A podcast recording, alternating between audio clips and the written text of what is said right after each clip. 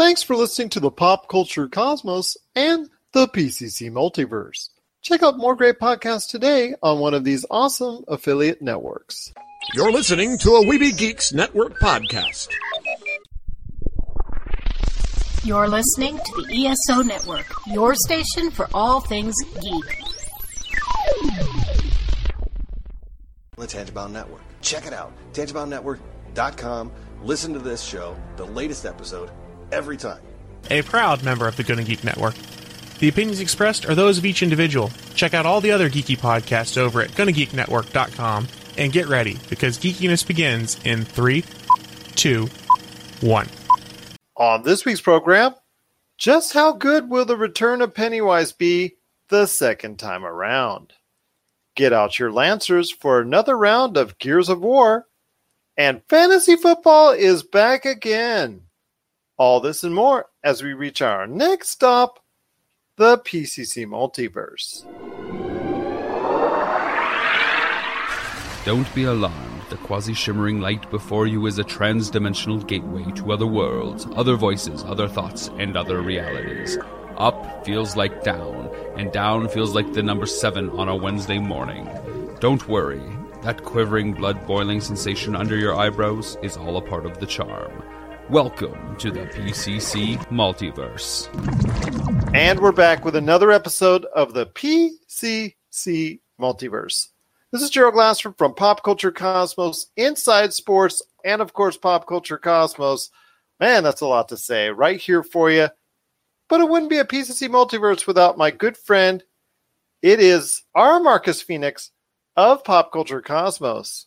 You got to check out everything that he's doing today at popculturecosmos.com, Pop Culture Cosmos on Facebook, YouTube, Instagram, and so much more, including his book, Congratulations, You Suck. It is my good friend. It is Josh Peterson.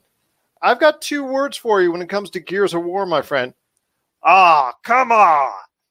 I thought that you were going a different direction with that. I thought you were going to say, Josh Ammo. No, no, actually, for me, I always remember, ah, come on, when I get it stuck right there, and I don't hit the button at the right time, and it Yeah. doesn't reload I mean, properly. it's a, it's a little more expletive than that, but I get what you're saying. Yes, yes, but this is going to remain a family show. We're going to try and keep it as clean as possible. But just don't let me play Gears of War with you anytime soon. But it is going to be a great episode we have for today of the PCC Multiverse. We are talking some Gears of War as Gears of War 5 hit stores this weekend. We're going to talk about some of the early reviews, some of the early thoughts. Plus, again, we're going to discuss into more detail what we're hoping for from the experience known as Gears of War 5. Also, as well, we're going to be talking about another video game that's coming out this weekend, NBA 2K20, which is going to always be a big seller because the NBA 2K line of games has just really done very well over the past few years. But as those microtransactions with NBA 2K series have gone up, also the controversy with it has gone up as well. And it's really gotten to a boiling point when it concerns their latest video that they debuted this week. So we'll talk about that coming up later in the show. We're also continuing our countdown of the top 200 video games of all time with numbers 141 to 150.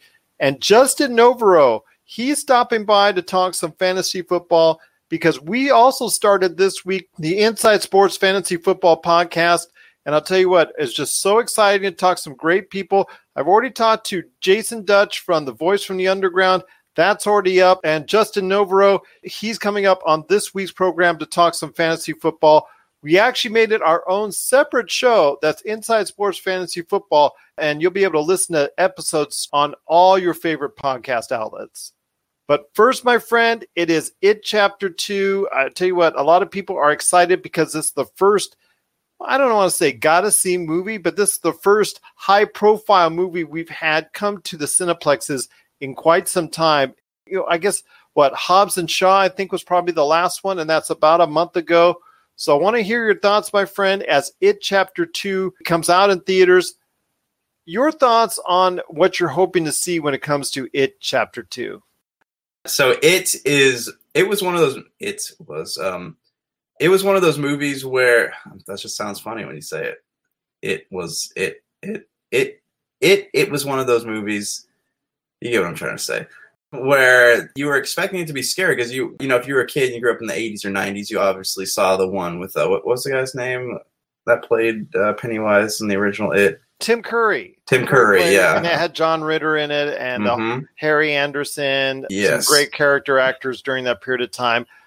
And I've told you before, I've seen it, and actually, it'll get played right around this time again. So if anybody missed out on it, I'm sure they're going to be able to get a chance to see it this weekend. But I mean, the, the practical effects have aged very badly, and it does not look good at all, especially in the ending. But overall, I guess it's a little bit a little bit over the top and hammy. But you know what? For a '90s TV movie, which it was at that time, which doesn't happen too often these days on broadcast television, I think was is pretty worthwhile, and I, I enjoyed it at the time. It's just not the type of movie that has aged very well. So that's why I appreciate it, Chapter One, even more. Yeah, but I mean, like it, whether it, ha- just, I'm sorry, it's just making me laugh saying that. Whether the movie has a the, the old one, whether it has you find it corny or whatever, it still had a special place in our you know our hearts growing up because it was the movie. You know, your kids, your friends would show up to school going, "Have you seen this movie? It's terrifying. It's about a clown. It eats kids and stuff like that." And like it was one of it was the quintessential horror movie for It was actually pushing the the guidelines of what broadcast television was doing at that point in time. Yeah, and it it, it just it was it came out on, on video. It was uh, even in the '90s, like me growing up in like you know '90. When was I in the first grade? '96, I think. That was the movie. All my friends were like, "Hey, my parents have this movie about this killer clown." And so it doesn't matter like if the effects were bad. Of course, the effects in Mortal Kombat are bad, but it was just one of those films or TV series that stood out very high amongst the other things going on at the time. You know, fast forward now, we get this remake and that book has been repackaged more times than I can count. But you fast forward now, you get the the remake of it, and it's it's a stellar movie. It's amazing. Like it, it's not just it's got horror, it's got mystery, it's got comedy in it. It's not the shock value of the It's not it. it's not yeah well the shock value of the 80s version has been i don't want to say removed but it's been tweaked a little bit to actually form a good story because we have the, a history of horror and cinema just being being bad or they try to like you know make it meta or transcending in some way it doesn't work out and now you have who directed it it was um Andres Muschietti. yeah, so it, it was very well put together. It's very well written. It had something for everybody, but it, it it offered more than just cheap scares, and I think that's what makes it stand out so much. And now we have it chapter two coming out, and it elaborates on you know the the first one more. It's a, it's a, it carries the story on, and because in the book, the book jumps around between when the kids are kids and then when they're adults. Like it alternates sections in the book. So I'm hoping it looks like in eight chapter two we're getting that with you know they have Bill Hader and James McAvoy and Jessica Chastain in there and they're alternating views because it still has some stuff with the kids in it. So that's I'm I'm curious to see how they're going to do that. I'm excited about it. It it chapter one was a great movie. I'm looking forward to it chapter two, continuing that legacy of excellent storytelling. And I'm just curious if they're going to do the ceremony of blood or whatever, where the you know you, you know I'm talking about, but. Originally, when you asked me that question a few weeks ago, I was thought you were talking about there was another scene in the book, yet even in an R-rated film that they're going to go ahead and really depict. So I think the blood ceremony. I think uh, they've already actually alluded to that or gotten around that as far as uh, or gotten to that as far as talking about there's more blood in a certain scene that's ever been used in Hollywood cinema. So I have a feeling they're going to probably go ahead and do that scene. Okay, yeah, because that was like the the shocking ending of the the other ones. I'm excited to see more of it. You know, like I, I love the book. I love the first one. I love the story. I love Stephen King stuff. And, you know, now that I've read all the Dark Tower books and I know that this stuff's all connected, it's even more fascinating to me. Two things, my friend, before I go ahead with more questions for you. One thing is number one, if you're actually right now listening to the show and you're having a drinking game for every time we said the word it, you'd probably be plastered right about now. And second, for Jessica Chastain and James McAvoy, it's so funny that this movie will make more this weekend than Dark Phoenix will make in its entire run. Too bad. It's right now. You could just say that they're ex X Men. Oh, but anyways, it chapter two is coming out this weekend. It's expected to do right around a hundred million dollars. What concerns me though, or what gets me though, is, is I'm reading the reviews, and even though it chapter one is universally beloved by both fans and critics, a lot of people say that this was maybe a little bit long in the tooth as far as the amount of time that it takes to tell its narrative. And then also as well that the ending may have not been as, as complete as they wanted it to be, which is kind of interesting because the source material's already there. They just had to go ahead and connect the dots and match up to it. Yeah, and there has to be a level of crafting done here, though, because you know, like I said, the first film was all about the kids, so they have to take pieces, you know, the the first two sections of the book and mix them in with sections of the last half of the book, and I, I'm curious to see how that all flows together. I am as well. Uh, I'll tell you what, I'm just very interested to see where this will go as far as for it chapter two obviously it's not going to lead to what well, you can't have it lead anywhere else. It can't be like an It chapter three and continuing because Stephen King never wrote or anything beyond what the the whole encompassing It book right there. Even if it does a whale's worth of money, it does it does a whole lot of money as far as even comparatively speaking to the previous movie, which did over seven hundred million dollars worldwide. I know the studios will want to go ahead and try and do something to try and and lengthen this even more, where could they possibly go with this type of story, or where could they possibly go with this maybe connected narrative? Because you've talked about the Dark Tower before, connecting all these various Stephen King properties together in either a loose or a tight fashion. If you're Warner Brothers and New Line, and you want to go ahead and try and tie something to it, chapter one and two, if it chapter two is a success, where would you go from here in order to go ahead and try and tie into the success of these two movies? You know, obviously the Dark Tower would be where I'd go, but Amazon's already working on something like that. So I wonder, like, maybe they could be interconnected. But another good place to go is uh, Stephen King's property, the Salem's Lot, that I'm thinking about. But they, okay. they they revisit that in the Dark Tower, which is cool you know, like I said, there's an abundance of content there. The the creatures that crawled out of the darkness between Midworld and Dark Tower. There's an abundance of content to pull from there, and a lot of Stephen King books. But it's just the fact that I, I think they could easily like have Stephen King himself even write a script based on one of his monsters, or maybe a monster he's wanted to explore but hasn't had the time to do it. Like he could easily, he doesn't have to sit there and write another 600 page novel, so you know, however long it is but he could craft something from scratch and make it just for the movie theaters.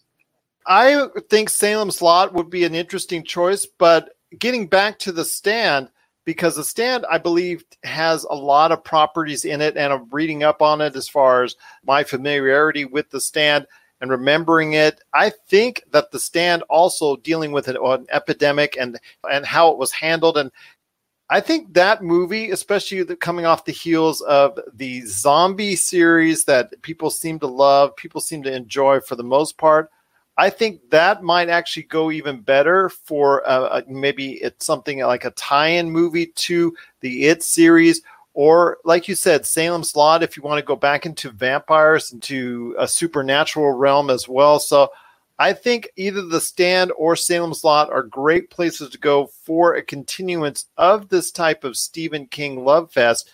But it's the way you handle it as well, because Warner Brothers handled the It series and the promotion and the hype concerning both It Chapter 1 and now Chapter 2 very well. I think even if Chapter 2 does not do the projected $100 million domestically this weekend, it will still do very well above what most horror movies will ever do in its lifetime. So I think that needs to be said right there.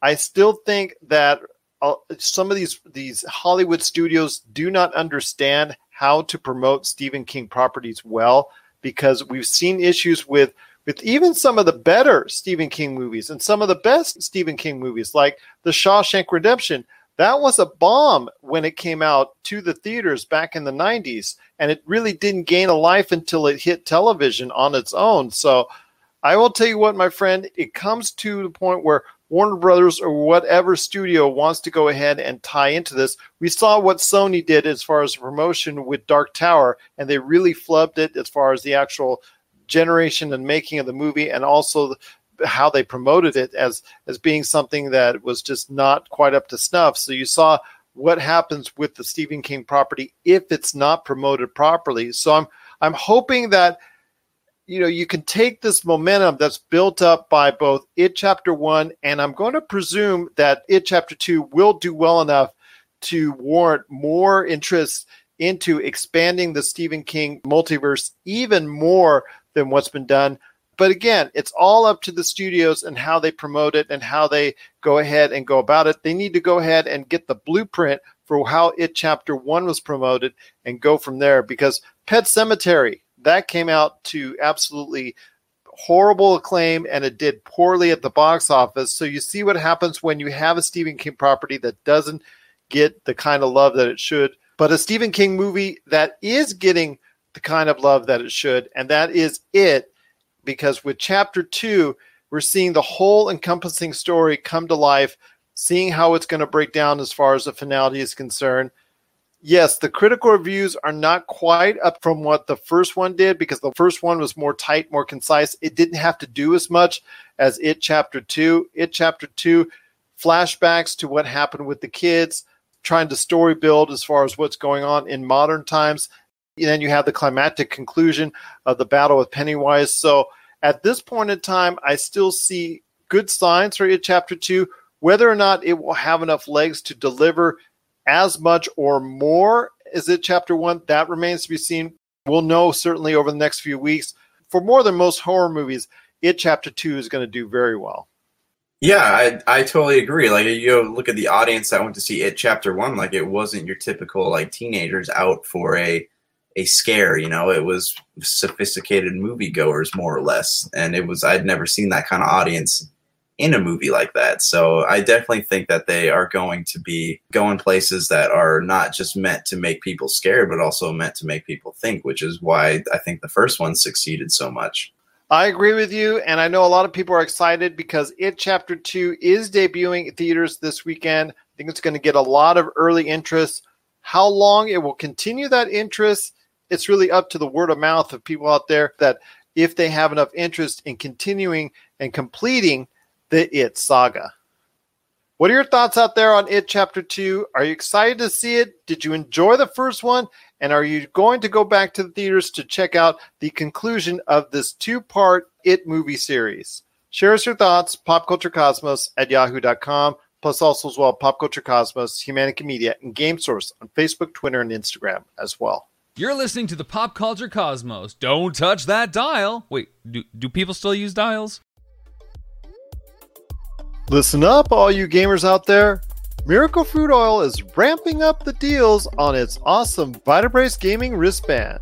Vitabrace is clinically proven to help improve your gaming performance. Vitabrace will help you achieve your gaming goals, whether it's that single player campaign, retro classic, or battle royale.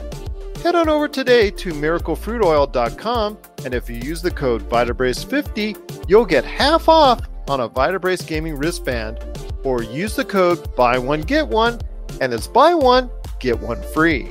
That's right, just use the code VitaBrace50 or buy and the number one, get and the number one today to get some great deals on some Vitabrace gaming wristbands.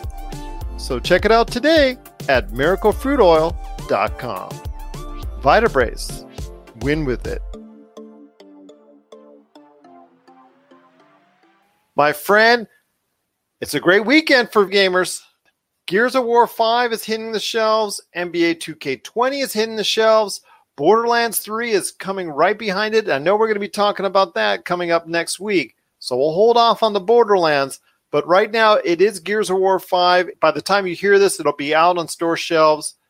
My friend, I want to ask you this as someone who has played Gears of War probably even more than I, even though I'm, I've played it quite a bit myself. What are your thoughts about Gears of War 5 now that you finally have a chance to go ahead and play it and continue the fight for Sera? So I was talking to Brian Wegner about this earlier. It looks like it has a lot of new elements. You know, every, every Gears has that annoying vehicle sequence. Remember, like the first one had the, the the light and you flash the pitch black things, and then you know, you had the mech suits in Gears Four. This one has like the wind, the the sails or the the solar sails or whatever they are. Well, I, to expound on that because I noted that as far as you know, an issue that I had that I didn't think that was going to be a good part of the game. And you're right, it seems like it's filler. It also, when you're using that vehicle, it also helps you find extra locations that you don't necessarily have to go through within the main campaign. But if you go to these extra locations, once you clear out of whatever monster horde that is based there, you get to go ahead and expound with story pieces and and uh, I guess narrative arcs that maybe you wouldn't get if you just went through the main story. So I guess it gives you the opportunity to go to these other places that are not necessary, but help build the story even more, which is great. But still, you're right. It, it's something that they have to throw in seemingly each and every time. Well, they kind of did that with you know Uncharted Lost Legacy, right? Like you, you get in the jeep in that area and you drive around, try to find certain things, like a little mini game. But I am interested. I'm fascinated by what this is because this is territory that Gears has never gone before. Gears has always been, hey, you take this path or you take that path. If you don't take that path, your buddy's going to take that path. He'll shoot at things from your side, you shoot at things from your side. But this one is like, you know, you have this area of openness. I'm I'm curious like how much of this is going to be, but my my main focus is is the narrative going to be satisfying because I always thought that Kate was an interesting character, but I don't want to not find out what JD and Marcus are up to, if that makes sense. You know, I want to know like what the, the other members of your team from the fourth gears, I want to know what they're up to. What are they doing? How are you going to be able to play with them? If you do, uh, you know, if there's four player co-op, are you going to be able to play as them? The gear story is so uh, stagnant, I guess, if that makes sense, that it's, they need to give you something to hook you back into it you're right, my friend. It does need something at this point in time to hook you back into the series. It is looking like you're right. JD and Marcus Phoenix are taking a little bit of a backseat.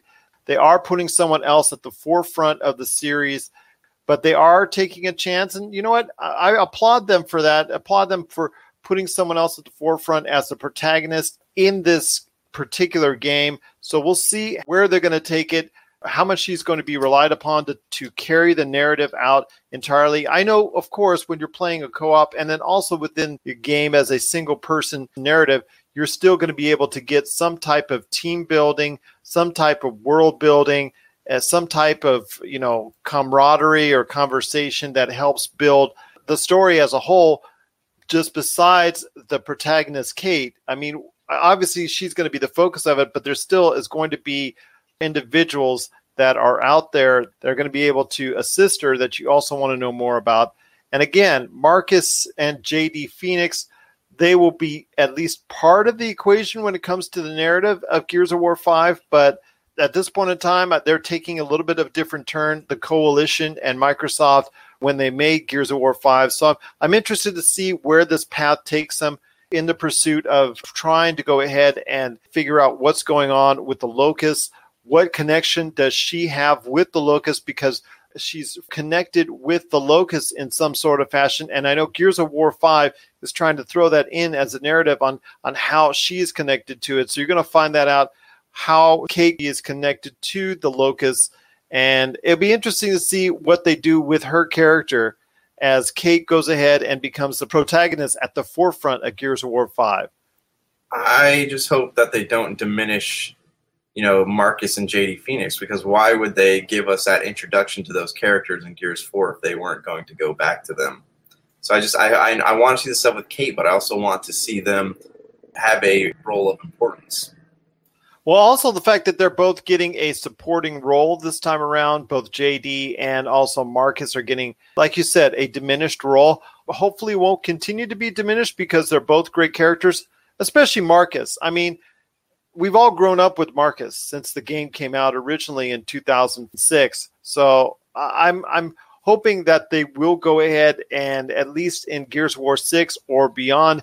I don't even know how many more installments there will be of Gears of War, so that's another good thing we want to ask if that's the case. If Gears of War 5 does not perform up to expectations, they could very well end up closing off the series and maybe one or two more installments. And by then, hopefully they will be able to go ahead – and and have Marcus or JD maybe be a bigger part of it if that's the case and it doesn't do well. I want it to do well. I want Gears of War 5 to do even better numbers than the series did before because Microsoft doesn't have many options when it goes to foundational pieces. I know you and I have discussed this before, but they've always had an issue having foundational pieces for their hardware, and Gears of War is one of those pieces. They didn't really promote it well enough, in my opinion. They, I mean, the, it just really kind of snuck up on us. I think Borderlands has done a better job of games being promoted that are coming around this time. I think they've done a much better job of promoting their product than Microsoft has with Gears of War 5. And NBA 2K, that's also coming out this weekend. I mean, people that like both those games like I do, they only have so much money. They're usually only going to buy one or the other. So I'm kind of concerned Gears of War is is kind of like in a little bit of state of flux with where they're going because the change in direction and narrative, but also as well the time and placement of how they promoted it and when they released the game as well. Well, also like it's on Games Pass, right? So like if you're paying the ten bucks a month for Games Pass, you get Gears for free. So uh, you know I don't know how much units it's going to sell. I know it's going to get played a lot, but if you're someone who has Games Pass, or even like if you have Xbox Live, like you might as well just pay the extra couple bucks and get the Games Pass Ultimate. But even if you have all that stuff, like it's it doesn't hurt to check the game out. I think that that might be what they're banking on more than you know selling physical copies of the game. But again, like is Gears of War five going to be Crackdown three? That's the question everyone's asking. I hope not, because Crackdown three was a true disappointment. After so much hype initially at E3, saying it was going to be a fully destructible environment, it's going to be a, just an awesome time. It's going to be so much more advanced than anything we've ever seen before and it came out to a whisper. After delay after delay after delay, they realized they couldn't get it done, and it came out to basically a whisper and just whew, vanished off the face of the earth rather quickly. I mean, a lot of people left that multiplayer.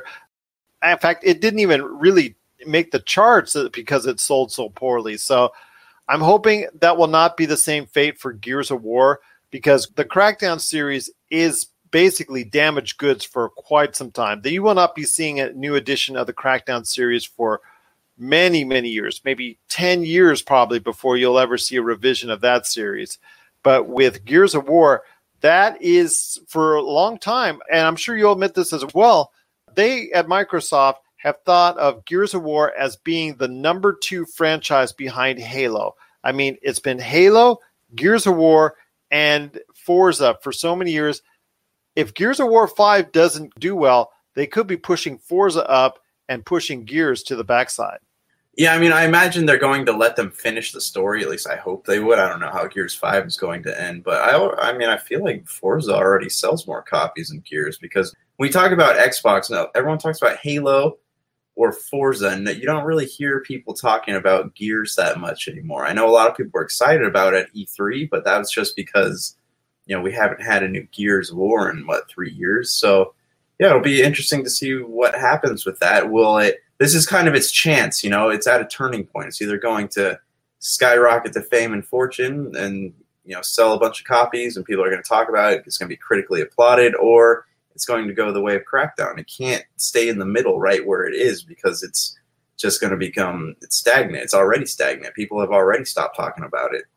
Absolutely, and Gears of War Five on Metacritic right now. It's getting decent grades, getting a decent review here and there, but it's not getting those those nines and and and aboves that I know a lot of people were hoping for.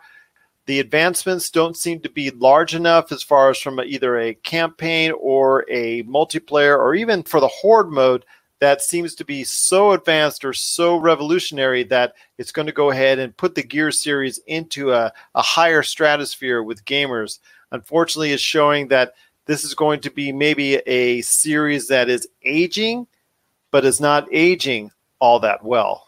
What are your thoughts out there on Gears of War 5? Are you ready to play it this weekend? Are you geared up for it? Pardon the pun.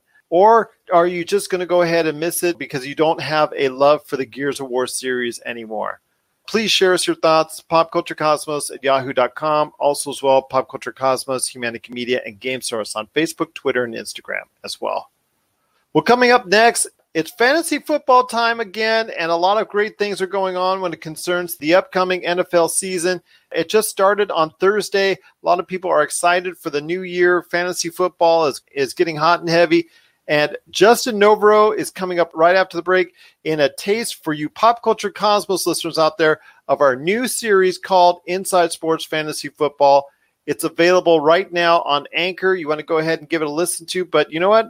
We're going to go ahead and give you a sneak peek of what's going on with our new show, Inside Sports Fantasy Football, right after the break. This is the PCC Multiverse. Get ready for Box Art, a gaming docu-series from Pyre Productions and Rob McCallum Films. If you love video games, chances are there's a box cover or cover image that you love and has stuck with you for decades. In our series Box Art, we travel across North America to visit with the unknown illustrators and artists responsible for creating the most iconic gaming images of all time. What was once scheduled to be a 90 minute documentary is now a six episode season packed with unbelievable tales that paint a picture of the gaming industry you've never imagined. Just one of the many pop culture projects from Rob McCallum and Pyre Productions.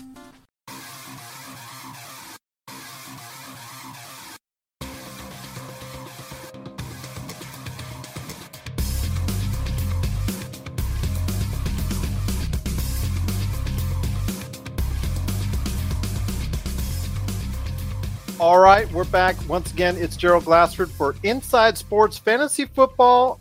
There's just been so much excitement that's created because we're on the verge of another great fantasy football season. And I'll tell you what, a lot of people are now getting into fantasy football more than ever. So many people going into leagues, whether it's ESPN, Yahoo, or many of the other fantasy football outlets are out there. But what's the best approach in managing your team throughout the season?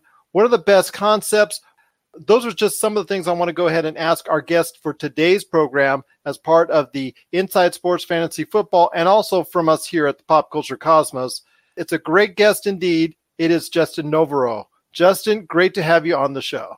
Hey, thanks for having me. All right. Well, it's glad to have you here. I'll tell you what, just you know, we've been trying to meet up for a little while now, so I'm just uh, just so excited to have you on talking some fantasy football.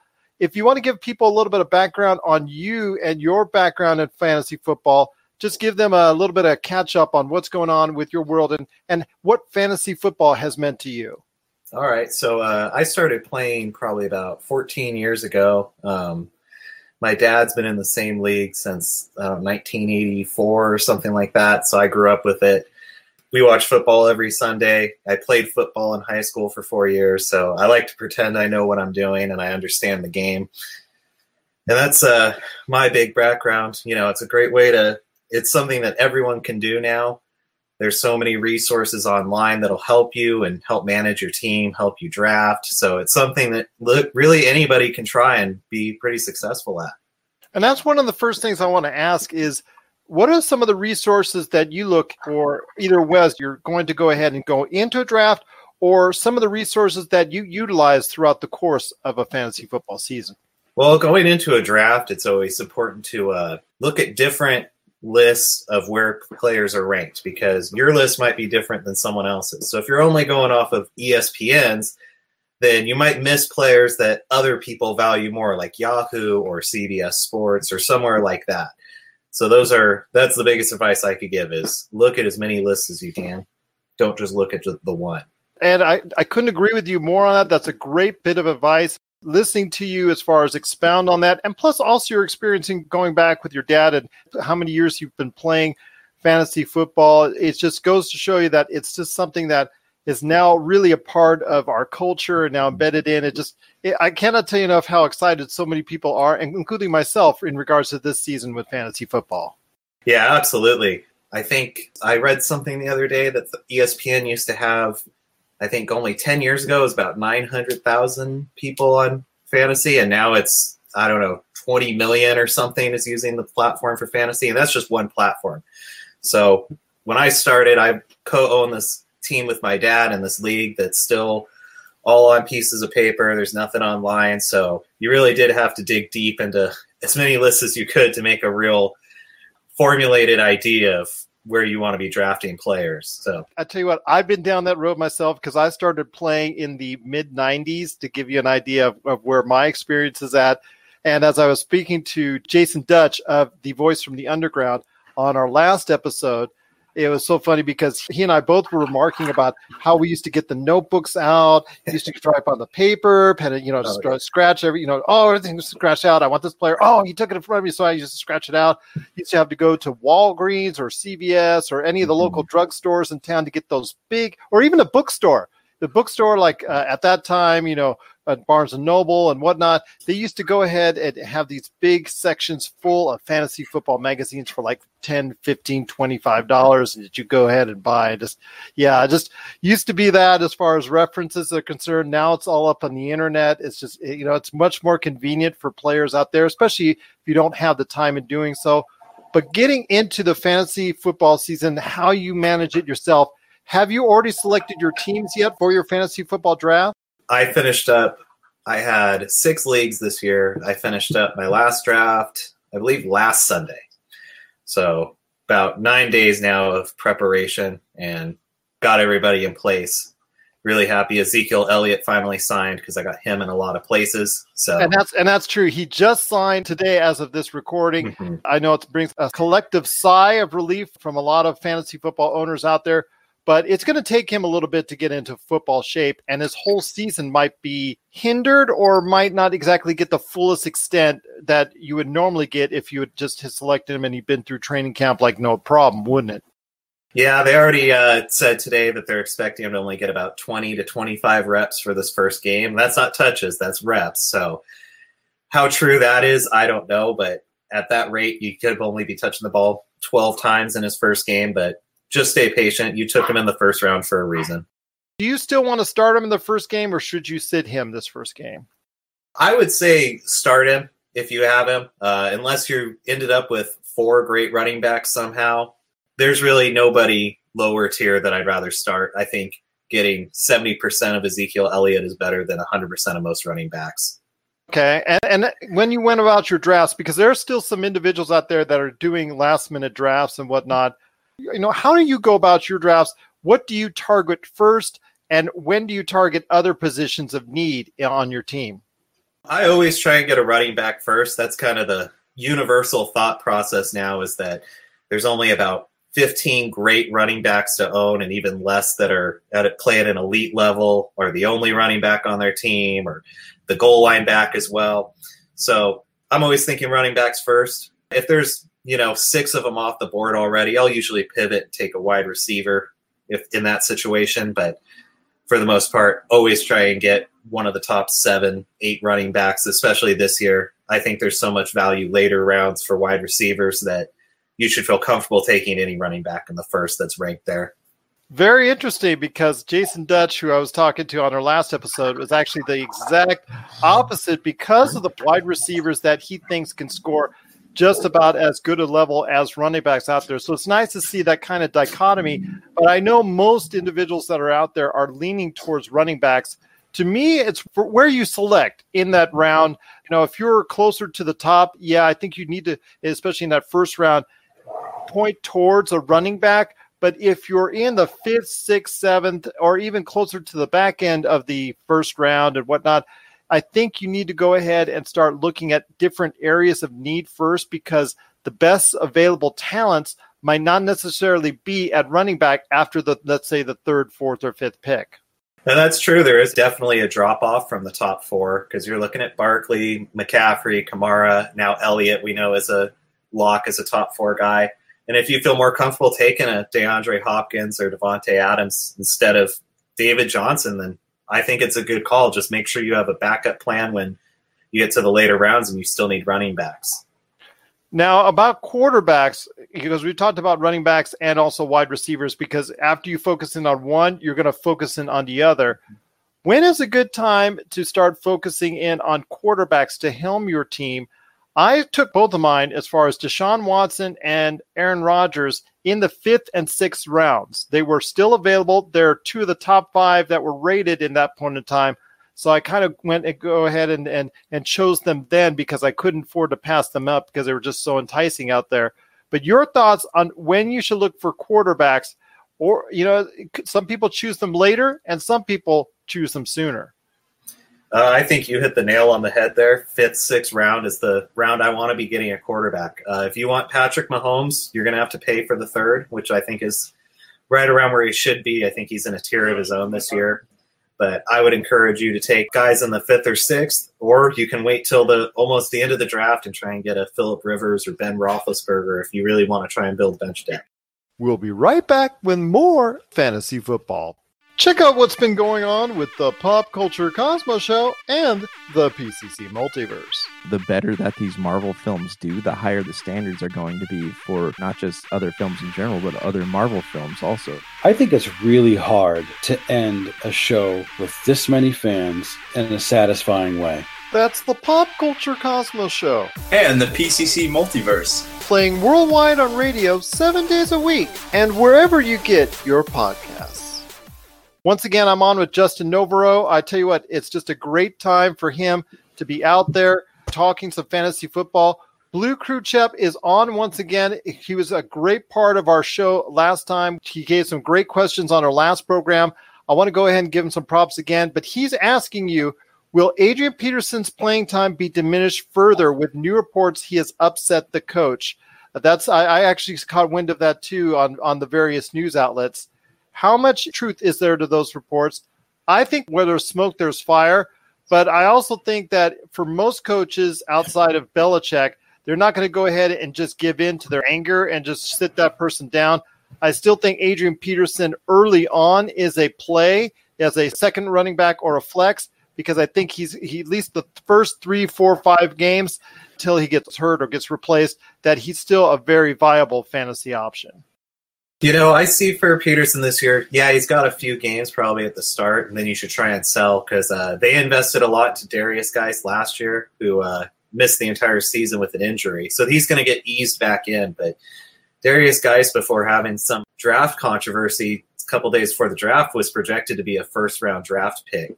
So the Redskins really got a star running back there waiting to take over. So Peterson, I don't think will be affected by making Gruden angry or anything like that. I think he's still going to be a safer play, flex range, running back two for the first few weeks. But after that, I would try and sell him pretty quick after his first big game. I've never seen a member of the Gruden family angry. no, no, not at all. They're always uh, calm and collected guys. So.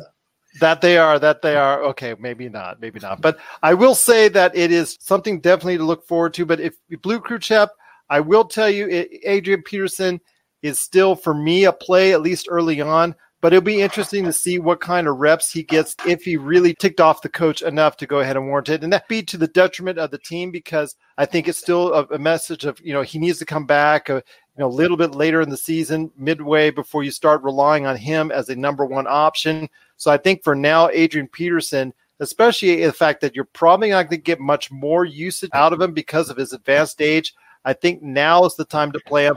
Justin, I couldn't agree with you more.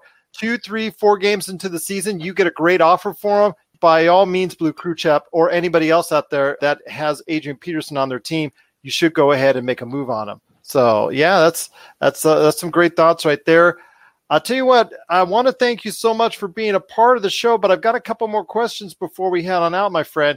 And that is when you're talking about managing your team through the season, and you know, obviously a waiver wire has to be in there as well what advice would you give to let's say uh, beginning or uh, you know fairly inexperienced fantasy football team owners out there on how to manage your roster through the course of a given season? So waiver wire it's very important to be on the lookout for especially running backs who got hurt because that's the most common position to have injuries and there's a lot of change of hand of who's going to be the starter every year and every game really. So always be looking out for backup running backs on the waiver wire because they're usually one hit away from getting their chance and really helping your team in a big way or being a big part of a trade package. So I would say, especially early on, I was just talking to a friend about this yesterday. For at least the first couple weeks, first, I would say, first four weeks is you know, trust the process. Trust the guys that you drafted. So you drafted this guy to be your starter. Don't go bench him week one because of you think a projection somewhere else is going to be better. You took him as a starter for a reason. I would say make sure start with your drafted team first And once you have somebody break out or somebody slumping, then you can start moving some pieces. But make sure you stick with those guys from draft day. That's some sound advice indeed. I'll tell you what, Justin, it's just been great having you part of the program right here on Inside Sports Fantasy Football. But I've got one last question before we head on out, and that is this. With all that's said and done in fantasy football and all the stuff that's going on, the, the transactions, the trades, the, the waiver wire stuff, and all the interaction that you, you, you have as a fantasy football owner, what is the one bit of advice that you've learned over the course of your many years of playing now that you would give out there to an audience? Um, I would say the biggest thing is start the players that you like, get players that you like. You know, if you're a fan of a certain team and you're not sure if you're a Jets fan and you see Le'Veon Bell, but you're not sure if David Johnson's going to be better, take Bell because it's going to be more fun for you to root for the guys you like and it's going to get you more involved and it's going to make you manage your team better. If you have a bunch of players you don't like or you don't know much about, you're probably not going to be too invested in their games. So that's the biggest thing I always think is, you know, make sure you're still having fun with it because if you're not, you're not going to play well at all. And you know what? I just thought of another one before we head on out. one last thing. Any under the radar players that you are targeting in your drafts, or maybe you think might fall through the waiver wire that you want to give people, let's say, a big secret because they're probably not in your league? I would say draft wise, the quarterback I'm high on that's going to go a little bit later is Baker Mayfield. He uh, broke Peyton Manning and Russell Wilson's rookie touchdown record last year in two less games than they had. And he just got Odell Beckham Jr. there. He's, I think, a real good chance of leading the league in touchdowns with this new improved Browns offense. Running back, my favorite in the league right now, Sony Michel. He's lining up in the slot this year. He's looking like a true three down back for the Patriots, who always have a very strong offense. And I've seen him going as late as the fifth round, sixth round. He's definitely a guy I'm targeting. And Mike Williams from the Chargers, almost said San Diego Chargers, but the Los Angeles Chargers. He led the team in touchdowns last year, even with Keenan Allen there. And most receivers have their biggest year, year three. So this is a guy entering his third year. Rivers likes to throw to him now. He's a big red zone guy, and I've gotten him as late as the 12th round before. So those are the guys that were under the radar for me that I was looking at. If you already drafted, make sure you see if Carlos Hyde is available. He was recently traded to the Houston Texans to replace Lamar Miller, and he'll probably step in as a bell cow back pretty quick. Well, those are some great thoughts, and those are some players that I have keyed in on myself as far as under the radar some that might sneak through, maybe even get to the waiver wire. So that's some excellent points right there for you. Justin Novaro, it's been great having you on the show. If you have any questions out there, please let us know. Popculturecosmos at yahoo.com or our new email, isfantasyfootball at yahoo.com. That's isfantasyfootball at yahoo.com. If you have a question for me, Dutch, Chris Lardieri, who's coming up on the show. You have a question for Justin Novaro right here. I will make sure that it gets to him. In fact, Justin, I hope you get a chance to come back on the show as soon as you want to. And, you know, anybody else out there, I want to hear your experience as well. So if you want to come on to the show at any point in time, just reach out to us, isfantasyfootball at yahoo.com or Inside Sports, Pop Culture Cosmos, Humanica Media on Facebook, Twitter, and Instagram as well. Justin, I cannot thank you enough for taking the time to talk to us about some fantasy football. The red carpet is out for you, my friend. Invitations there, open, and whenever you want to come back, hit me up and let me know because it's just so great to have you part of the show. All right, thank you so much. Yeah, I'll have to come back talk more fantasy. Awesome, awesome. Just great to have you part of Inside Sports Fantasy Football.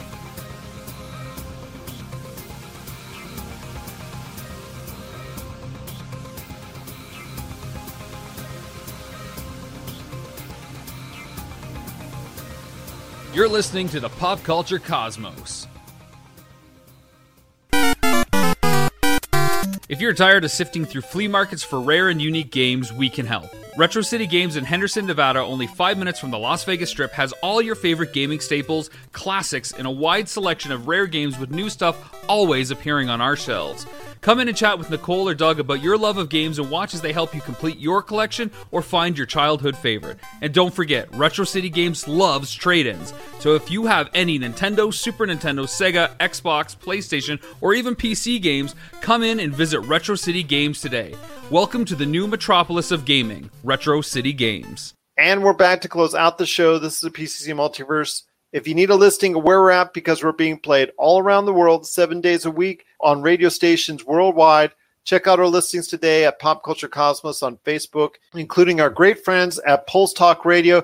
You want to give them a shot at pulsetalkradio.com. You want to listen to all the great programming they have there, including the PCC Multiverse. With all the podcast apps that are out there, we're on virtually all of them. So you want to check out a listing of where we're at today for podcasting at Pop Culture Cosmos. My friend, you've got a great thing going on with Congratulations, You Suck. Go ahead, my friend. Let me know where I can get my hands on your awesome book. Congratulations, You Suck. Yeah, BarnesandNoble.com, Amazon.com, BookLocker, and other great booksellers. Check it out today and please leave a review on Amazon.com. I greatly appreciate it.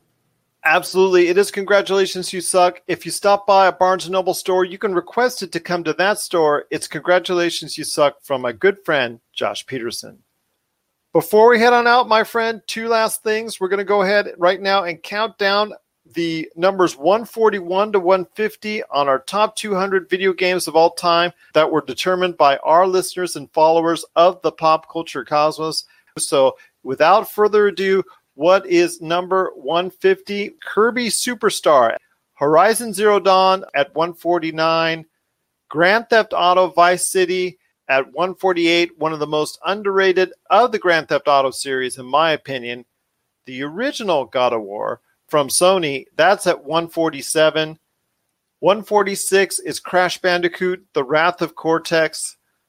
Number 145 is a game that I know is still being played by a lot of people today as a, I guess what you could say is a true trendsetter in the multiplayer platform, and that is Counter Strike Global Offensive. For these options, my friend, are there any that really stick out to you when it concerns games 150 to 145?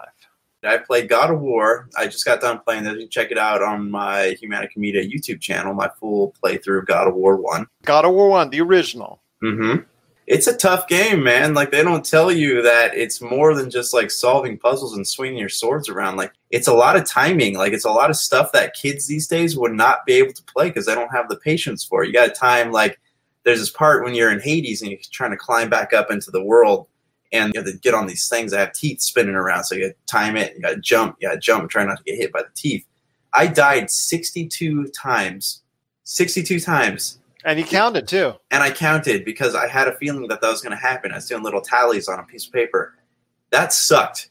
And I know that if I lost patience for that, there's no way these kids who are sitting there playing Fortnite these days would even stand a chance playing something like this because it's not instant gratification. They, they can't sit there gone are the days, you know, when you have people who who are willing to play hard games, Dark Souls, Sekiro. Like when I hear people younger than me playing those games, like I applaud them. I want to shake their hand. Counter Strike Global Global Offensive, CS:GO. No, I played Counter Strike, but I never played CS:GO. Okay, let's shoot down to 144, which is Call of Duty Modern Warfare 2 still has some good stuff in there. A lot of people remember the airport scene. I think a lot of people talked about that. That was very controversial at the time. 143 is an excellent game I truly enjoyed. Bayonetta 2, Bagman from the arcades, that's at 142. And 141 is ToeJam and Earl. I enjoyed the original Call of Duty Modern Warfare immensely. Modern Warfare 2 expounded on that, but it was that no Russian scene that provided a lot of controversy, especially if it was made today. That scene, I don't think would probably get out. I think the ratings board would have plenty of issues with it because it does provide a lot of controversy even up to this day. I think that Bayonetta 2, if you get that, I think it still comes with Bayonetta 1 in. So you get two games for the price of one, which I really think is a good deal. So those are our 141 to 150 titles in our top 200 list. If you want to see the list in its entirety, we are counting down each and every day off our site, popculturecosmos.wordpress.com. So if you want to go ahead and, and take a look even further down the list, check it out today at popculturecosmos.wordpress.com. Before we head on out, I got to talk to you about a controversy that came up this week with another game that's coming out. And I mentioned before Gears of War 5, and I briefly mentioned it as well on this episode and that's NBA 2K20. which usually is a very high rated game, a lot of interesting features, a lot of interesting things to do. They always have a decent career mode, a lot of things great going on there. But it's funny with all the controversy that games with microtransactions create, and the fact that 2K has been very upfront as far as their microtransactions and saying, hey, NBA, WWE, and any other time we go ahead and put out DLC or microtransactions, it makes us a ton of money. So we're going to keep on doing it. To be as bold as to release a video in regards to a type of format, almost like microtransactions, but in a form of gambling like slot machines or pachinko and roulette wheel, that to me is concerning. As a parent, I don't like it. I don't think it's necessary, especially for something like a basketball game, which you're not really going there to go play video poker or even try a slot machine. Well, think about it. It's a bridge too far. Like it, it you got to sit there and wonder. Like the devs on this game, what in the world were they thinking? Did they think that this? I, would think be they're just trying to be bold. They're, they're just trying to go ahead and be But brash and be bold and, there's and be, you know, you know, I don't brash know. and bold, and then there's idiotic because you're caught in the midst. 2K and EA are are the leaders in this whole online gambling loot box conspiracy. So to go to the point where you make a slot machine and it actually looks like something that would be in a casino, how do you think people are going to react to that? What what did, what did they think was going to happen? Like it's just it's it's so dumb to me that the people who market the game would sit there and be like, "Oh yeah, that's a good idea." Like it just in in the midst of all this stuff going on, everything that they would sit there and think to themselves that people aren't going to get upset about this because they are, and I totally get it. It was just it was a very stupid, stupid thing for them to do. Bold or not, it's just it was not a, a, a good decision. It was and it's another reason for people to to be weary of video games. And especially like after, you know, all the gun stuff going on, people blaming video games for that. It's just this is not a good time for games to have bad publicity and stuff like this only adds to it. I agree with you 100% on that. I mean, the way it's presented, like a pachinko, roulette wheel, and slot machine, where you go ahead and you get the rung up as far as to get the certain players to get the certain type of perks and certain type of, of things out of it. To me, it's quite disappointing. I, I mean, if you got to go ahead and go off of an XP system, if you got to go ahead and go, go off a progression system where you have to earn XP points and you can buy XP points to go ahead and get as far as microtransactions in there, I get that. I know that's a side deal that 2K now loves immensely. And they have been very upfront in saying, you know what? We're going to keep doing this for our games. For every Grand Theft Auto, for every NBA 2K, for every WWE 2K, we're going to make sure we maximize each and every one. And I guess as an organization, as a developer, as a publisher, you have to go ahead and maximize every game that comes out there. I mean, we as gamers, we would love the fact that okay if i'm buying $60 i want to get the whole experience right there. Unfortunately those days are pretty much over. You're going to have to go ahead if you want the full experience pay a lot more. But i think this is a little bit over the top. I think this is very wrong to do. I think the way it's presented especially like you said in the times where so many legislators are out there to try and get the video game industry at each and every turn I mean, earlier this year, they're trying to pass laws in certain areas in certain countries against certain video games that they think promote gambling and microtransactions. I mean, the Star Wars Battlefront 2, I mean, do I need to say more as far as the bad look it did for Electronic Arts and how much of a misstep that was?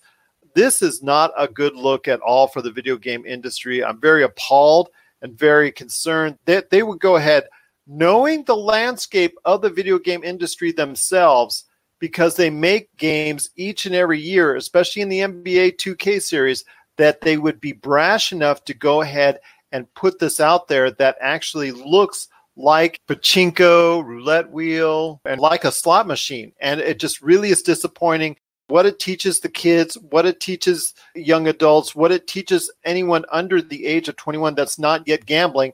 Hey, go ahead, try this out. If you like it, go ahead, do more. That could just lead to many more issues down the line. I know it's probably a long shot for 99% of the people out there, but for maybe that one or two individuals out there that want to get hooked on these microtransactions, that's just not a good look at all. What are your thoughts out there on the controversy that NBA 2K20 has created with its presentation of some of its microtransactions, including the presentation style of a slot machine and pachinko and roulette wheel as far as trying to go ahead and get more bonus perks from your NBA 2K20 experience. Do you think it's gone too far? And do you think it sends the wrong message to young adults and kids alike out there? Share us your thoughts, popculturecosmos at yahoo.com. My friend, thank you so much for being a part of today's episode. I also want to give a big thank you to Justin Novaro for joining us on our I guess what's now our second episode of the Inside Sports Fantasy Football. Again, if you want to check out Inside Sports Fantasy Football, it's available today on anchor.fm and all and, and so many other podcast outlets. Any last thoughts on the way out? No, I mean I'm going to play some Gears this weekend. Maybe we can talk about that, but I think we covered everything. Also, as well, we're going to have Jason Todd Feinberg. He's going to be here on the Monday program sharing his thoughts for the rest of the year on the horror film genre. So for Josh Peterson, this is Gerald Glassford. It's another beautiful day in paradise right here in the PCC multiverse. We thank you for listening. And here's hoping you have yourself a great day. Did you know the ESO Network has a brand new Patreon? That's right, we're asking for your help, and you could do it for as little as a dollar a month. Don't fret, all your favorite shows will still be available for free as always, but you can get exclusive podcasts and more not heard anywhere else but on our Patreon. To sign up for the ESO Network Patreon's easy. All you have to do is go to esopodcast.com and click on the link. With your support of the ESO Network, it's you who will reap the rewards.